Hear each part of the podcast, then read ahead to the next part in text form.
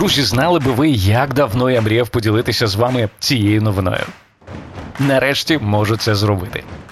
Дуже хвилюючий момент. Три, два, один.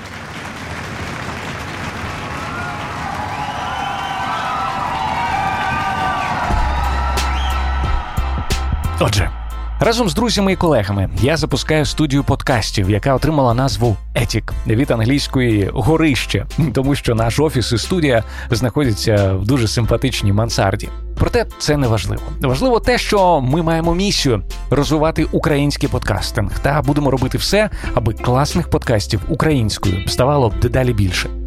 І нам вже є чим вас потішити. Окрім іншого інтерв'ю, який продовжує, звісно, виходити, ми запускаємо новий подкаст The Question. Ось його трейлер. Привіт, мене звати Володимир Анфімов. А мене Леся Антипенко. Наші голоси можуть здаватися вам знайомими, і це не дивно. Свого часу ми разом працювали на радіо в ранковому ефірі. У Києві сьома ранку у студії Леся Антипенко з останнім випуском новин. Вітаю і до головних тем на цю хвилину.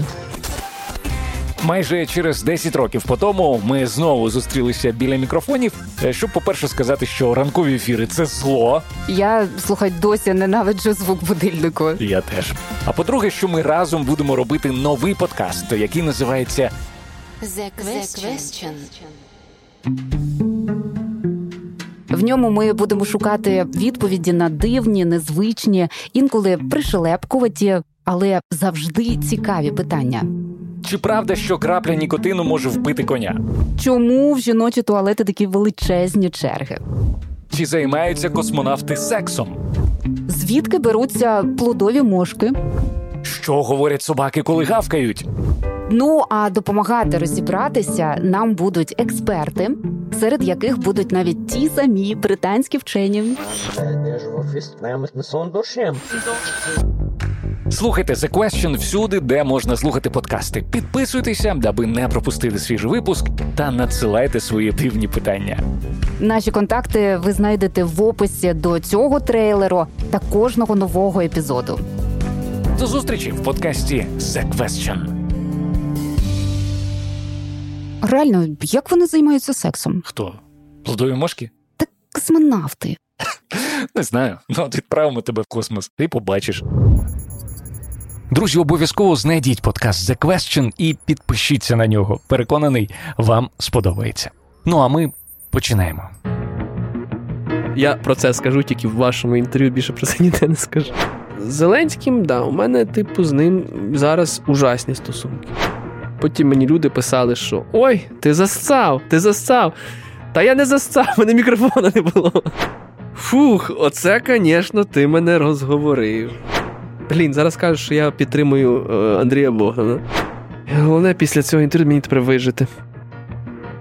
Привіт, мене звати Володимир Анфімов. Це інше інтерв'ю. Герой кожного епізоду це особистість з унікальною історією, незвичним досвідом або набором знань. Ми говоримо про злети та падіння, перемоги та факапи, і найголовніше уроки, які зробили наших героїв тими, ким вони є зараз. Якщо ви приєдналися до нас саме сьогодні, не забудьте підписатися, аби не пропустити свіжий випуск. Також буду вам безмежно вдячний за оцінку та відгук на Apple Podcasts, якщо ви слухаєте нас саме на цій платформі. Наш сьогоднішній герой людина широко відома у вузьких політичних колах. Незважаючи на його досить юний вік, він не просто особисто знайомий з більшістю топ-політиків цієї країни, але й має на них певний вплив. Це Роман Кравець, політичний оглядач інтернет-видання Українська Правда та лауреат спецпроекту премії імені Гонгадзе 30 до 30. Хто творить майбутнє українських медіа? Якщо ви регулярно відвідуєте сайт Української правди, то точно читали його статті. Після одного інциденту, який стався під час прес-конференції Зеленського в 2020 році, ім'я Романа стало відомо і більш широкій аудиторії, а його самого навіть почали впізнавати на вулиці. І це не дивно, адже він став справжньою зіркою події, до якої була прикута увага мільйонів. Досить цікава ситуація з Генеральною прокуратурою. Наприклад, Ірина Венедиктова вона свого часу балотувалась до Верховного суду. Так брала участь у Давайте, конкурсі. давайте. Головне, щоб запитання давайте. було довше за Ви відповідь. можете всіх. е, Я можу, я можу довго про продовжувати. всіх. Дозвольте запитання. Чому на най, найвкрай важливі посади в нашій державі ви призначаєте людей не за професійними якостями, Окей. а за ознаками близькості до вас? Дякую вам. Я не, не розумію про яких кумів. Якщо ви скажете, наприклад, що е, я не призначив на посаду е, генерального прокурора лю- людину, яка дійсно чиста і дійсно може бути генеральним прокурором, і у вас є е, такі кадри, дайте мені, будь ласка. У нас кадровий роман, у нас кадровий голод в країні. От, наприклад, я вас, Романе, зараз вам даю пропозицію. Я вас запрошую працювати в офіс президента України. Ви самі можете обрати, обрати посаду, відповідальну посаду, і потім відповідати за свої кроки, дії. Я вам наріжу програму дій, і ви будете працювати як Єрмак 25 годин, хоча їх 24 е, на добу. Не я вас ні, ні, ні, я вас запрошую. Будь ласка, я вас запрошую. Приходьте. На той момент мікрофон у Романа вже забрали, тому відповіді журналіста країна почути не могла. Однак сьогодні Роман розповість не тільки те, що він тоді сказав президенту, але і яке продовження мала історія із запрошенням на банкову, коли вимкнулися камери. А ще ви дізнаєтеся, як так сталося, що з досить теплих стосунки між відомим журналістом і президентом перетворилися на відверто жахливі. Наша розмова відбулася за декілька днів до того, як на українській правді вийшла велика стаття про Зеленського авторства Романа Кравця. Власне, він її саме дописував. Дізнавшись про це, попросив Романа розповісти про внутрішню кухню і процес написання його статей, зокрема. По-перше, я маю реально побути сам, виключити телефони, не реагувати ні на що. Е, Бажано ні з ким не говорити, і я в блокнот виписую текст. Я прям. Блокнот Та, ну, на телефоні. ні-ні-ні, я ручкою пишу. Серйозно? Так. Я, я структурую свій текст ручкою. Я його виписую, я закреслюю. Мені так дуже подобається. Я так Це звик. такий old school. Ну, але якщо я хочу, щоб мій текст е, був таким, як я хочу його, то я мушу прям дуже довго. Мені треба, я через те е, сам рідко пишу, бо я дуже довго пишу текст. Реально, мені треба навіть. Ну, 8 годин зазвичай я пишу сам текст, але якщо я хочу класний текст, щоб він мені прям я за нього ходив і гордився, то навіть кілька днів, щоб я міг його переварити, обдумати, походити, закреслити, переписати. Давай ще раз, ти прописуєш якісь булет-пойнти, чи Спочатку. ти прям пишеш е, Спочатку я прям в, цьому блокноті мені цікаво. Так, так. Я зараз навіть тобі покажу А ну, його. покажи, мені а дуже У мене є кілька блокнотів. Ну, звісно, коли ти постійно пишеш, це От він так виглядає. Роман показує мені місцями подертий блокнот формату А4. Е, Я повирвав сторінки просто. Я його знайшов, це старий мій блокнот. Тут я прописую приблизний план, ага. план спочатку. Якісь накидаю речі, які я там собі хочу прописати, а далі я прям виписую, виписую, виписую. І то я прям буду переписувати вже на Ну, набирати вже, вже на набирати клавіатурі. так, так, вже на клавіатурі, і на клавіатурі я ще буду там придивлятися, як воно виглядає на, ну, якби вже як Тобто має виглядати на сайті. якщо я правильно тебе зрозумів, основну роботу ти робиш е, В блокноті. в блокноті вручну. Так само я з людьми, коли спілкуюся. Я ж у мене багато закидів у мій бік, що я не цитую людей. Ну, тобто, в мене немає прямої мови, я не посилаюсь на когось. У Мгм. мене дуже багато історій про джерела. Так. Тобто, сказав співрозмовник у фракції Слуга народу. Я ж з ними так само не спілкуюся на запис, я не, вдик... не включаю диктофон. Я все-таки їх нотую в блокнот. Для цього в мене є інший блокнот. Він так само зі мною. Так? Але він більш такий солідний, бо це такий, бачиш, як зошит, Ага. а цей такий з твердою обкладинкою. Вибач, у мене тут ще куртка. Ось, отакий він.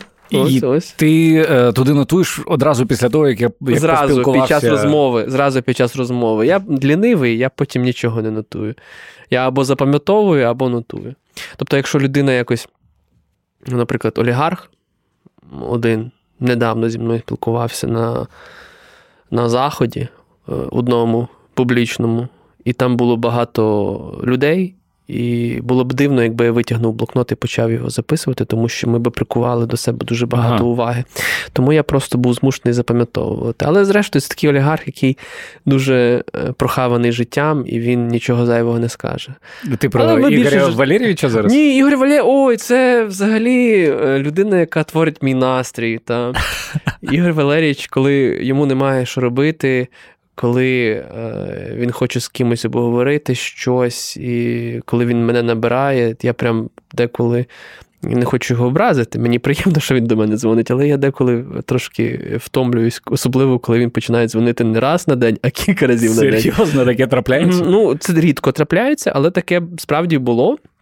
Особливо тоді, коли його не було в країні, коли він був за кордоном, Е, якраз під час плюс-мінус перед виборчою кампанією президентською 19-го року, то він бувало, що дзвонив та. З- Який Це розмов? розуміння, це не таке просто там. Типа, чи він хоче, чи він таким способом тримав якийсь зв'язок е, через тебе, якийсь фідбек отримати, що відбувається в країні, чи просто так розважитися? Е, Мені здається, що все-таки твоя остання теза е, про розваги найкраще сюди якби потрапляє, та це правда.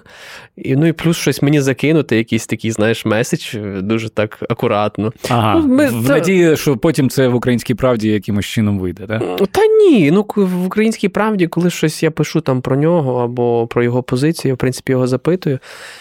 Тому, коли з'являється близький співрозмовник до олігарха Ігоря Коломойського, то зазвичай це він. Якщо люди, які це читають, які розуміють контекст, ну мені здається, що це для них очевидно, тому я скажу тільки я про це скажу тільки в вашому інтерв'ю, більше про це ніде не скажу. Клас. Це зараз йому особисто телефонують олігархи, щоб просто поговорити. А президент, прочитавши його статтю, може надіслати повідомлення із гнівним коментарем просто йому на мобільний. А що було до цього? Який шлях пройшов наш герой, перш ніж опинитися у світі великої політики? Давайте почнемо з самого початку. Народився Роман Кравець у місті Івано-Франківськ у родині лікарів. Ще зі школи мав зацікавленість у журналістиці. Прикладом для наслідування став його дядько, який емігрував та став досить успішним радіожурналістом. Щоправда, батьки від планів Романа були не в захваті. Журналістом сина вони не бачили. Інша справа священником. Так так, один з найвідоміших політичних оглядачів країни міг таким і не стати, бо всерйоз подумував про сан. А почалося все з панк-групи. Знаю, знаю, звучить дуже дивно і поки не дуже зрозуміло. Але все таки було. Отже, маючи 11 років, Роман грав на барабанах у панк-групі. І, власне, сусідка, бабуся нашого вокаліста, в гаражі якого ми грали, вона була дуже віруюча, і вона сказала: хлопці, ви щось, типа. Не тим займаєтесь, треба в неділю до церкви. А в мене, ну щоб ти розумів, в мене, е, хоч ми і галичани, та що тут є е, така історія, що нібито в Галич... на Галичині всі ходять до церкви. Насправді це трошки Міф. це перебільшення. Е, Наприклад, моя сім'я не ходила там, знаєш, так регулярно до церкви, тільки на великі свята, в принципі, як в Києві. Так. Там, та. Але от я сусідкою сходив, бо у мене там, знаєш, ледь- ледь не виганяли, бо ми там, ну такі, ну, моїм е, друзям подобався, наприклад, корон. Та? Угу. А, і от ці скріми пробували мої, мої друзі. А я, розумієш, був у Кянельзі. Так, давайте щось, може, про дорогу, про любов. Але сусідку не лякали, тим не менш. Ну, я ж на барабанах грав, тому я не мав слова. Так. І я просто почав ходити за компанією з другом церкву, а потім я ну, при церкві познайомився там. Це був такий, типа, церква. При монастирі, це монастир святого апостола Івано-Франківського, і там були молоді мо- мо- монахи, та, хлопці по 18, по 19 років. І вони дуже двіжові, класні були. І мені з ними так само було дуже цікаво. От. Ем, без батьків перше я пив алкоголь, напевно, при монастирі. Це було неочікувано. Тобто, і там були дівчата. Які, В монастирі? Ну, це ж недільна школа, вони А, окей, приходили, окей, знаєш, окей. тобто мої однолітки. Ага. І... Ще скажи, що ти там втратив цноту. Боже збав, ні. Добре. Ні, ні, ні. Там все нормально, там все було витримано дуже гарно, бо греко-католицький, все як має бути. От, але мені дівчата вже тоді там подобались. На час забувши про журналістику, молодий Роман Кравець почав замислюватися про те, аби дійсно стати священником. На Галичині е, священник це по суті ну, така гілка влади. Т- Тому що кого найбільше поважають, наприклад, там у селах на Галичині. Тобто, це є голова сільради і є ксьонс, Мгм. священник. Та? От хто важливіший? Голова сільради чи ксьонс? Ксьонс тут буде всю каденцію. А той- Його каденція да. не 5 Ага. а той під сумнівом. Так. Тому е, більший вплив навіть має священик. І я так подумав: блін, прикольно, прикольно. Напевно, треба сюди рухатись. І я справді до цього готувався. Я навіть, е, от коли все дійшло до закінчення школи, а це після школи треба йти в духовну семінарію, я мав серйозні сумніви, що мені це потрібно робити. Але ти таки вступив, ти Да, навіть я пішов, провчився я пішов, там тому якийсь що час. вже знаєш, це було про те, що я обнадіяв свою сім'ю. Я вже оця, скажімо так, відповідальність за свої слова і за те, що вже якась є надія моїх батьків, е, моїх бабусів, дідусів, вона все-таки перемогла мене тоді. Я забоявся. Ну, мені 16 років було. От, і я реально провчився півтора року в духовній семінарії. І це найгірше, що могло статися в моєму житті. Тому що Чому? ну, я в армії не служив, але я приблизно розумію, що це таке. Але на відміну від армії, духовна семінарія, ну, в армії ти все-таки очікуєш, що тебе там буде, напевно, е, все в наказовому способі. Е, Дідовщина, якась штуки. плюс-мінус може бути дідовщина, да, ну ти все-таки сподіваєшся на краще. Ну так. А в духовній семінарії ти думаєш, що в принципі тут люди ставляться одне до одного з повагою, з любов'ю. А коли ти туди приходиш і розумієш, що це не так, що є, що одні кращі, другі гірші. За півроку в духовній семінарії я зрозумів, що це не для мене. За рік, за рік, за рік. Коли я вже е, закінчив перший курс, я не бачив, що я цього хочу, тому що мої очікування е, були невиправданими. Я розумів, що особливого майбутнього в мене тут немає. Я зараз поясню тобі, мені було супер цікаво із тими людьми, які прийшли якусь знаєш іноземну школу, які бачили, Мгм. що в принципі до людей треба ставитись нормально, Мгм. що треба студентам давати якусь до них, блін, по-людськи ставитись. У нас був ректор. Є, сука, прізвище Голивицький, я на все життя його запам'ятаю. Він е, просто зривався на студентах. Це було жахливо. А коли ти ректор, ти можеш, ну, там ти зранку прокидаєшся, ти не знаєш, як в тебе закінчиться день. Чи тебе за, сьогодні за, щось- покарають, чи ні. Слухай, ну насправді це дуже цікаво, тому що це зазвичай така, знаєш, закрита якась історія, куди особливо ніколи там не пускають і не розповідають. У мене захована там злість. Я, тому я, я, її відчуваю, Да. я її відчуваю. Але Там просто це несправедливо все. як тебе це змінило? Ну тобто, ти туди йшов однією людиною, Да. а вийшов зовсім іншою. Що в тобі змінилося? Може, ставлення до релігії змінилося, може, ставлення до ну, церкви як такої. Ні, ну я зрозумів, що якщо б Бога не існувало, то воно би все розвалилося давним-давно. Бо я побачив всередини, як воно працює. Воно ой. Тобто Бог є, та? Е, це перше. А друге, я просто зрозумів для себе, що я не маю права витрачати час, і я не маю права. Е, як тобі пояснити? Жити не так, як я хочу. Тобто я маю дорожити собою. Там мене вчили про послуг, про- мене це від цього верне, оця вся маніпуляція. Та? Ні, я хочу жити з повагою до інших людей, там нікому не заважати, але мені дуже. От я став більше думати про свободу. От, мені треба, щоб я був, щоб я сам відповідав за себе, щоб я сам мав вибір. Зрештою, якщо ми повертаємось на релігійну тематику, е, не дарма Бог дав нам е, свобідну волю, щоб ми самі вибирали. Ну, е, в Біблії пише, що грішити ж не можна. У нас є чіткі 10 заповідей. Але я вибираю, чи мені їх порушити, чи ні, тому що Бог мені дав цей вибір. І це найосновніший дар. Я можу робити все, що я хочу.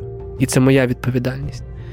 От, Ну і в тих стінах ти відчував, що ну, тебе в цьому всьому обмежують дуже сильно. Мене об- навіть мене використовують, до мене не став. І я розумію, що типу, нема гарантії, що мене взагалі висвітять. Е, Тому що священників е, в, ну, в нашій греко-католицькій церкві, як я розумію, більше ніж парафій. Та? Мгм. Там я, і там же ж ці старі священники тримаються за свої місця. Тобто немає як такої ротації, немає прозорого розуміння, хто, хто як буде будувати свою кар'єру. Та? Тому що якщо в мене, наприклад, хороші стосунки з єпископом, я йому там підлизав, то очевидно, що мене. А якщо в мене ну, типу, я був нейтральний, я займався собою, мені подобалось те, що я роблю, і я реально служу Богу. Нема такого. Ну, тобто, це така, знаєш, дуже брудна тема. Мені справді було некомфортно. Ну, зараз, коли ти думаєш про церкву, знаючи це все всередині, тебе які емоції? У мене найкращий друг священик дотепер. Річі зараз 35 або 36.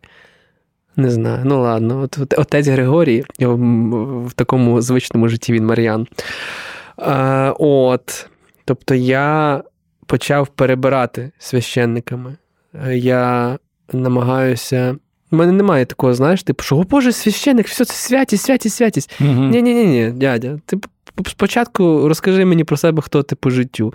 Зазвичай. е, Але вибач, але іншої ст- крайності в тебе теж немає. Що побувавши там, ти такий все, це капець, це комерція, це, е, Там ні, ні, це зло, і я не хочу з цим взагалі Просто нічого. серед того всього зла є реально перлинки. М. Мій друг е, Гріша, я дуже його вважаю, дуже класний. От я до нього люблю ходити. Я в нього єдине сповідаюсь, до речі. Да, Ти сповідаєшся. да, да. Є за що. Друзі, ми продовжимо за мить. У другій частині розмови з Романом Кравцем ми поговоримо про внутрішню кухню політичної журналістики, а також дізнаємося, чим закінчилася історія, коли президент Зеленський запросив Романа обрати собі будь-яку посаду і йти працювати на банкову. Тим часом хочу нагадати, що інше інтерв'ю існує завдяки небайдужим слухачам, які розуміють важливість інвестування в україномовний контент. Якщо ви хочете, щоб цей подкаст виходив і надалі, станьте нашим патроном, оберіть комфортну для вас суму донейту і майте вагомий привід пишатися собою. patreon.com інше. Також нагадаю, що інше інтерв'ю виходить у колаборації з на часі. Це медіаплатформа сучасних українців, де можна читати та публікувати класний контент, а також дізнаватися і обговорювати найсвіжіші новини. На часі.com ми повертаємося до розмови з Романом Кравцем. Зрозумівши, що духовна семінарія це не його шлях, Роман вступає на журналістику до Львівського національного університету імені Івана Франка. Вже тоді починає регулярно читати українську правду, звертаючи особливу увагу на матеріали тодішніх журналістів УП Сергія Лещенка та Мустафи Наєма. Мені подобалось те, що вони роблять. Я думав, блін, як е, в Сергія колись були дуже класні розслідування. Мгм. Він, правда, дуже класно відписував ці всі історії про Лазаренка, про Межигір'я. Я думав, вау, вау, вау, вау, як це класно, тому що це дуже кропітка робота. Угу. Я думав, як мені би цього навчитися.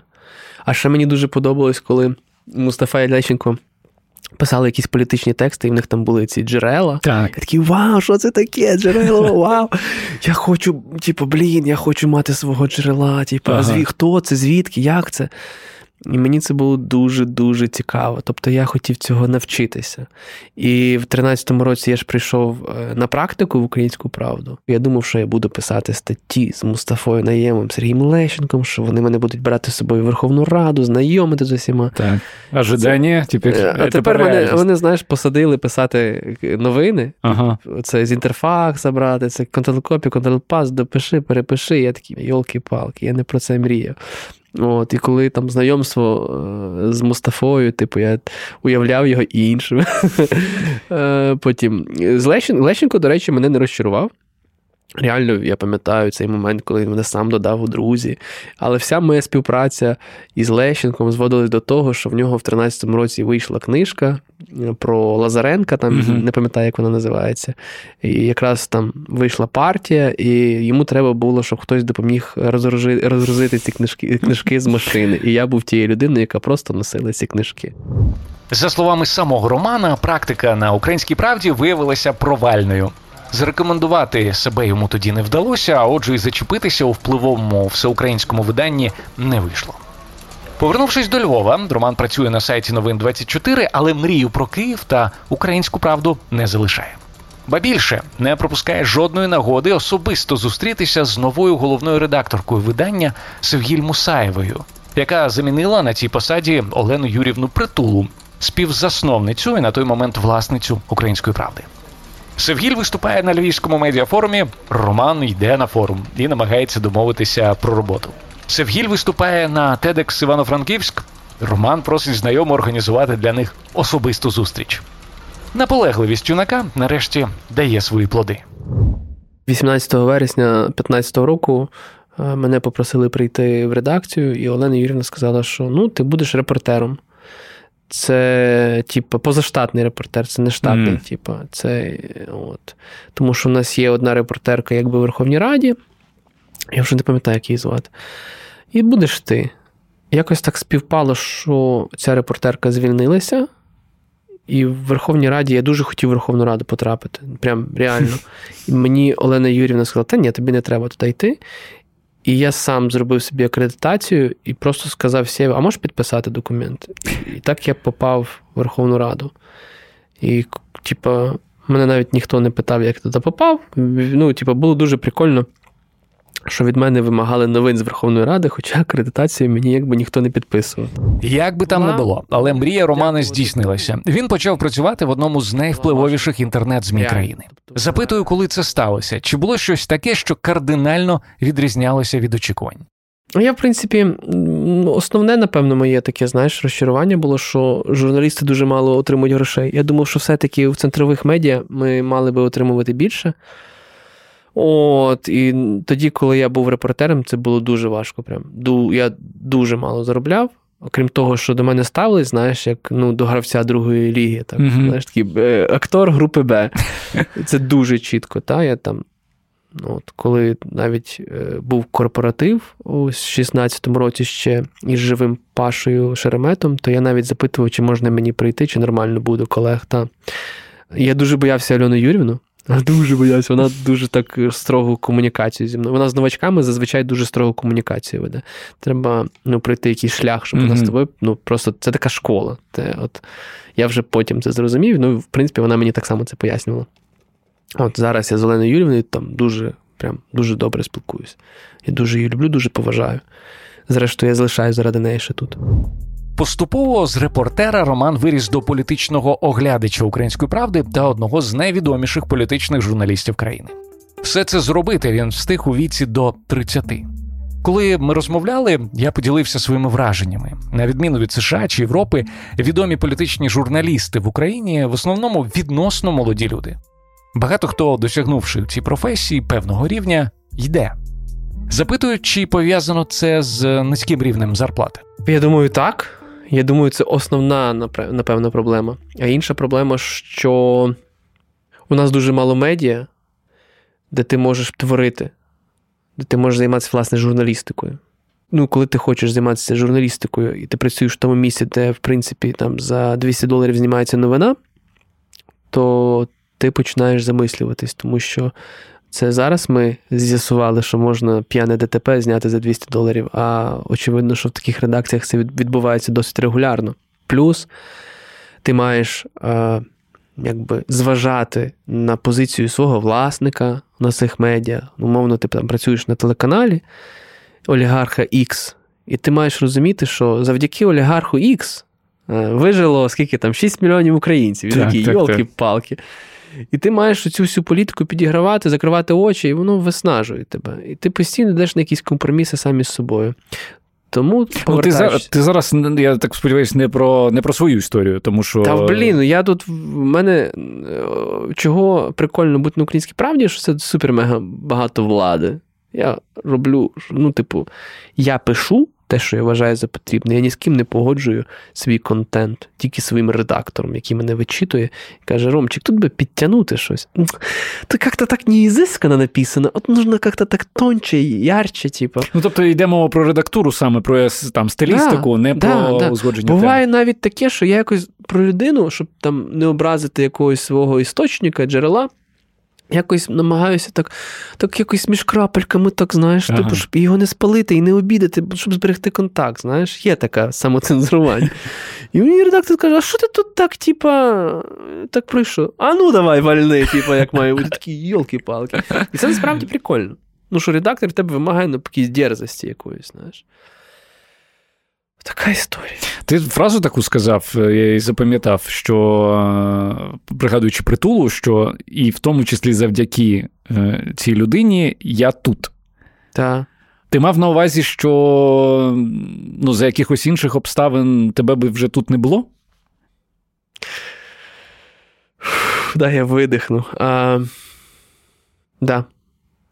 Ну, типу, на посаді журналіста, так. Хм. Ну, я. Мені буде дуже важко переорієнтуватися на, на журналістику без Олені Юрівни. І я знаю, що в неї зараз перехідний період. Вона. Ми не знали, що вона продає українську правду. Ми здогадувалися, що щось буде. Ми будували там втіхаря теорії між собою. Та? Ми думали, що вона продасть 49%, Угу. а контрольний пакет залишить за собою. Ну, щоб просто влити там додаткове фінансування на Так. Залучити гроші там на нові продукти, і ну, щоб якось ми розвивалися ще прикольніше. Але ми не знали, що це 100%, і ми не знали, кому вона продає. У травні цього року стало відомо, що редактор-засновник української правди Олена Притула та генеральний директор Dragon Capital Томаш Фіала уклали угоду. За її умовами 100% корпоративних прав на видання та всі його активи переходять до групи компаній Dragon Capital. Водночас головним редактором видання залишилася Севгіль Мусаєва, а Олена Притула і надалі виконує роль редактора-засновника. Щодо Томаша Фіали, то перше інтерв'ю з ним у статусі власника української правди взяв саме наш сьогоднішній герой. Це не було моє рішення. Мене редакція попросила, давай ти візьмеш. Тому що у нас хотів е, Діма Рясний з економічної правди. Давайте я візьму, я візьму. Вони кажуть, ні, треба, щоб ще був, типа, від української правди хтось. От. Е, ну, Севгіль, вона як головний редактор, напевно, не було коректно зовсім, щоб не було. І такі, типа, мене взагалі, коли на представленні його.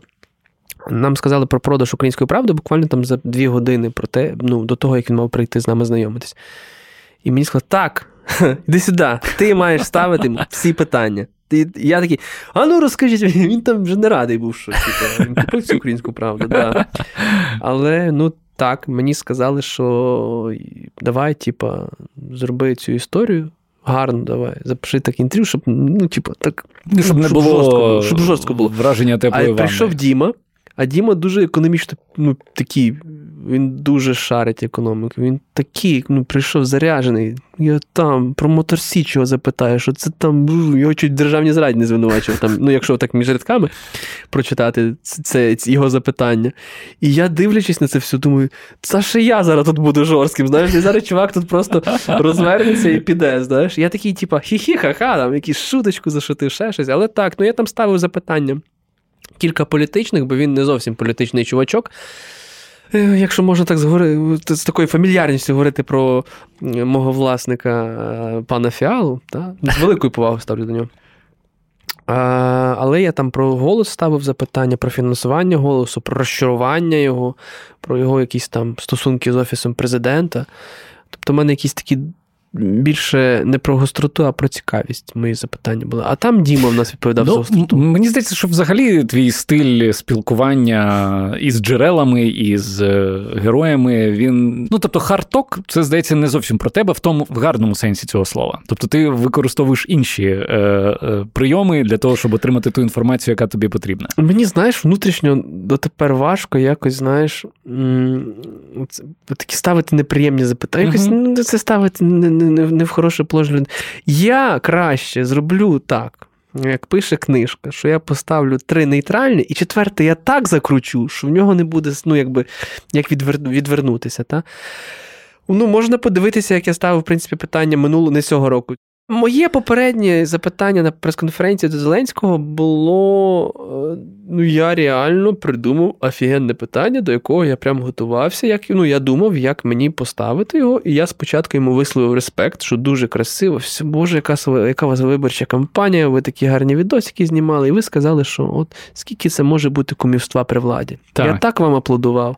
Але дивлюся, ваш там Керівник вашого офісу, старий ваш друг, з яким ви дружите більше 10 років, не має ніякого політичного досвіду. Потім перший заступник голови офісу на той час Трофімов, це типу колишній там креативний там, продюсер 90 Так. студії квартал 95, немає ніякого, ваш, типу, хороший друг.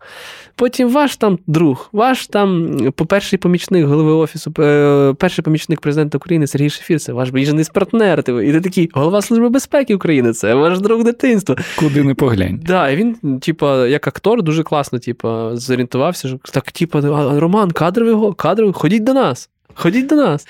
Мені цікаво, що ти відчув цей момент, коли перед усім цим натовпом журналістів е, президент країни каже тобі: Романе, будь ласка, обирай посаду, іди до нас на банку. Я думаю, блях, оце ти, звісно, закрутив заразу. О, я такий, типу, ну, типу, знаєш, типу, я думав, що я його зажену, а він, типу, так, типу, я такий, ах ти ж, типу, йолки пал І що мені хочеться сказати, да. Ну, чисто сказати, да, я йду, щоб, типу. Поставити на місце. Але я думаю, ні, там моя редакція. У мене там такий конфлікт всередині. Просто горіло все. І, він мені ще відповідає, а мені пише. Е, блін, не можна сказати, хто пише. Один із членів за команди каже: соглашайся. я такий, «Е, що мені робити? Я щось, він там каже: ну ви йдете? Я кажу, типа, ви хочете, щоб я зараз дав, типа, а там же ж не чути, мене ж мікрофон немає. Хочете, щоб я зараз дав вам відповідь на питання? Каже, так, тут, типа, зараз. Я кажу, якщо вам цікаво, то давайте зберемось в іншому місці. І, і такий, а, ну то не йдете, ну то все. Такий, Бляха, типа, чувак, ти або не чуєш, або що. Коротше, він, типа, відіграв цю історію. Відіграв. Потім мені люди писали, що ой, ти засцав, ти засцав. Та я не засцав, у мене мікрофона не було. Ну слухай, насправді я знаю, що там було продовження у цієї історії, і що потім люди з офісу президента тобі вже на повному серйозі казали, що Володимир Олександрович е, просять. е, Мене і- не запрошували на зустріч, я тобі поясню. Ми їхали е, через два тижні після прес-конференції робити репортаж Зеленський. Так, і два дні ви там, наче Два дні в Хмельницькій Мгм. області, і він там зі мною говорив на цю тему. Типу, я його запитав, там, ви, ну, типу, на що? Ну, на що це було? Типу, це ж, ну, типу, це все, мене ваше уточнення, типу, задовбало. Ну, я сказав йому матюком, та? Тому що ми просто якось так розговорили, що ми дозволили одне з одним, типу, говорити матюками. Е, Ну, точніше, матюкався я, він себе культурно поводив. Та? Е, і кажу, ну, ну, мене просто, ну, на що це все? Каже, так ні, заходь. Заходь. Come on. Все. Крапка. Я більше нічого не буду говорити. Ну, Ну, е, мене не було з ним зустрічі.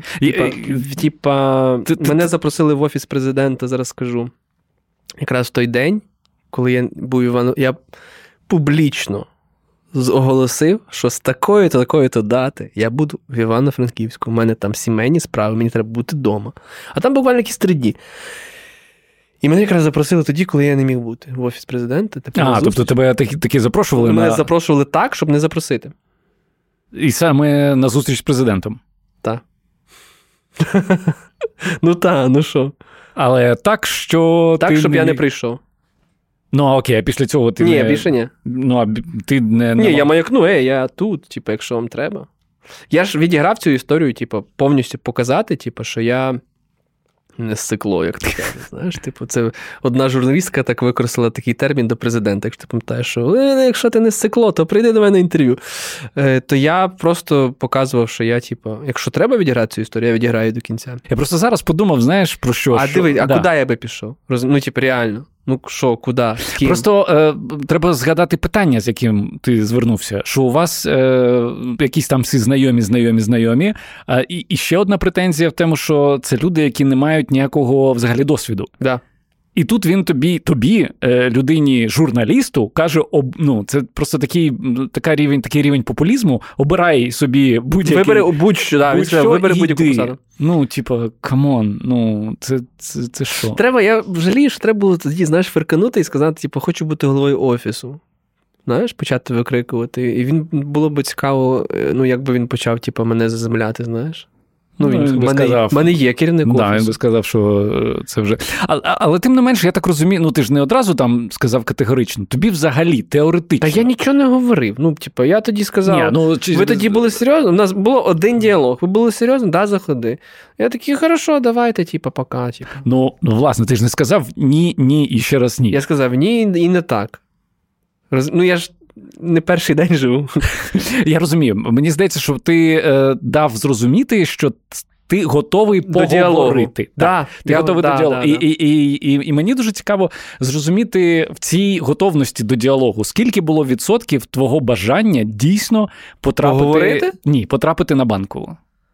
В якості не журналіста. А в якості кого? Я не знаю. Ну. Радник е, президента, прес-секретар. е, Прес-секретар це точно не про мене, знаєш, це така історія. Ну, окей, там радник з комунікації е, якийсь.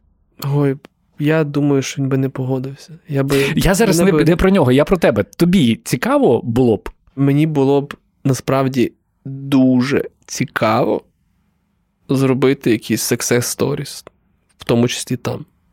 Якісь супер success stories, щоб ще потім всі казали, боже, яка людина хороша.